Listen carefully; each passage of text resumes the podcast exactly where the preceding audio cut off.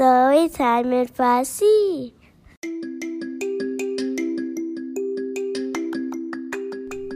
سلام. به پادکست ستوری تایم این فارسی خوش آمدید. من آنیتا هستم و هر هفته برای شما یک داستان جدید تعریف می‌کنم.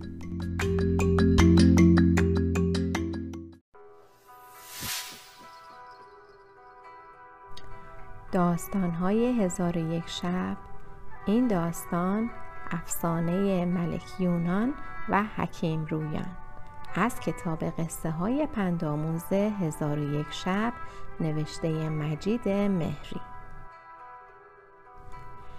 همونطور که در قسمت قبل یعنی افسانه ماهیگیر و دیو شنیدیم وقتی که دیو با ناله و زاری به التماس افتاده بود ماهیگیر بهش گفت که من به تو اعتماد ندارم و داستان ملک یونان و حکیم رویان رو مثال زد. داستانی دیگر از قصه های شهرزاد برای شاه شهریار. بهتون پیشنهاد می‌کنم که این داستان ها رو به ترتیب بشنوید.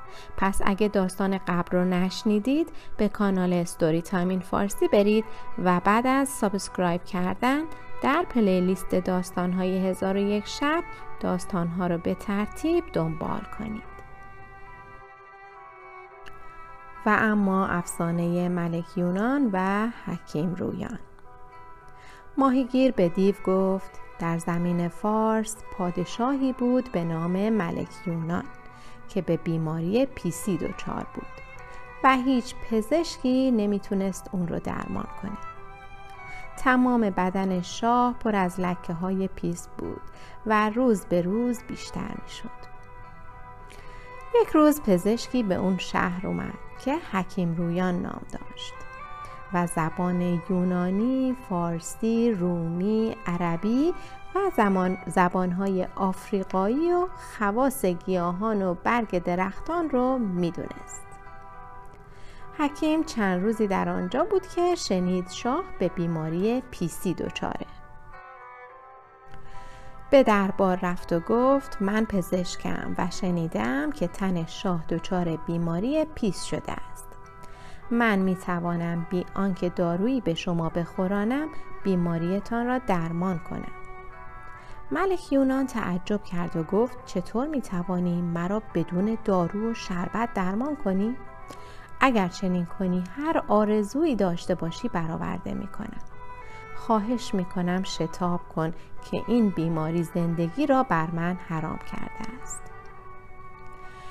حکیم رویان به خانه رفت و روز دیگر پیش پادشاه برگشت و گفت امروز با گوی و چوگانی که به تو می دهم به میدان برو. حکیم پیش آمد و چوگان را به دست شاه داد و گفت چوگان را اینطور بگیر و توپ را بزن تا تنت عرق کند و دارو در تنت فرو رود. بعد به حمام برو و پس از حمام بخواب. بیدار که شدی اثری از بیماری نمی بینی. پادشاه چوگان را به دست گرفت و به توپ می‌زد تا عرق از سر تا پایش روان شد. حکیم فهمید دارو بر تنش اثر کرده. گفت حالا به خانه برو و در حمام شستشو کن شاه به گرمابه رفت و بعد از شستشو خوابی سنگین او را گرفت وقتی بیدار شد بدنش مانند نقره خام می درخشید. شاه از شادی سر از پا نمی شناخت.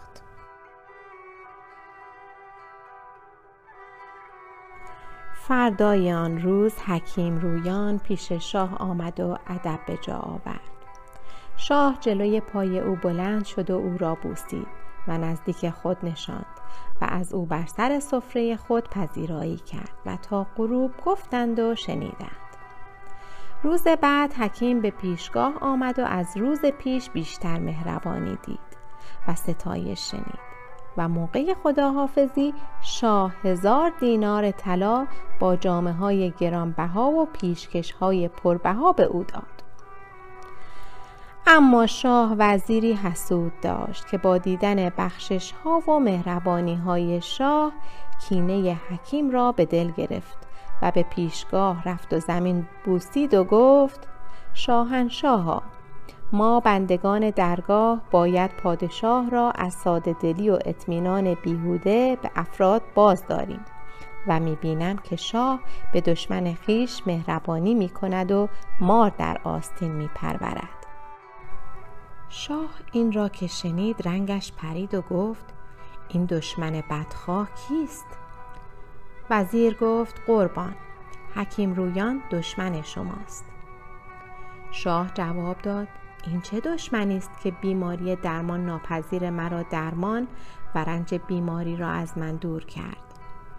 و من اگر پادشاهیم را به او ببخشم هنوز یک صدم پاداش او را ندادم. اصلا گمان می کنم تو از حسادت این حرف را می‌زنی و می‌خواهی من او را بکشم و مثل ملک باد پشیمان شوم.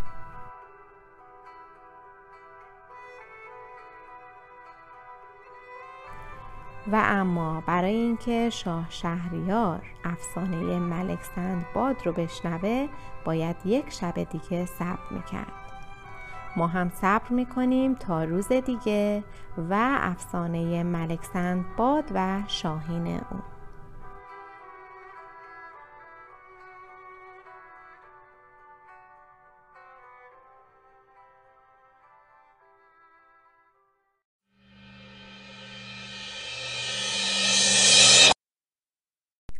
مرسی که با من و داستان این هفته همراه شدید. اگر از داستان گفتن و داستان خوندن لذت می‌برید خوشحال میشم که داستان هاتون رو بشنوم و با صدای خودتون برای شنونده هامون پخش کنیم. اگه تمایل دارید برام voice message بذارید و با من در ارتباط بشید. که یا به صورت مهمان شما رو در پادکست داشته باشم یا داستان هاتون رو ضبط کنید و از طریق voice message برام بفرستید تا به صورت مستقیم برای شنونده های عزیزمون پخش کنیم یادتون نره برای دیدن داستانهای ما به صورت تصویری سری به کانال یوتیوب ستوری تایم این فارسی بزنید. تا روز دیگر و داستانی دیگر بدرود.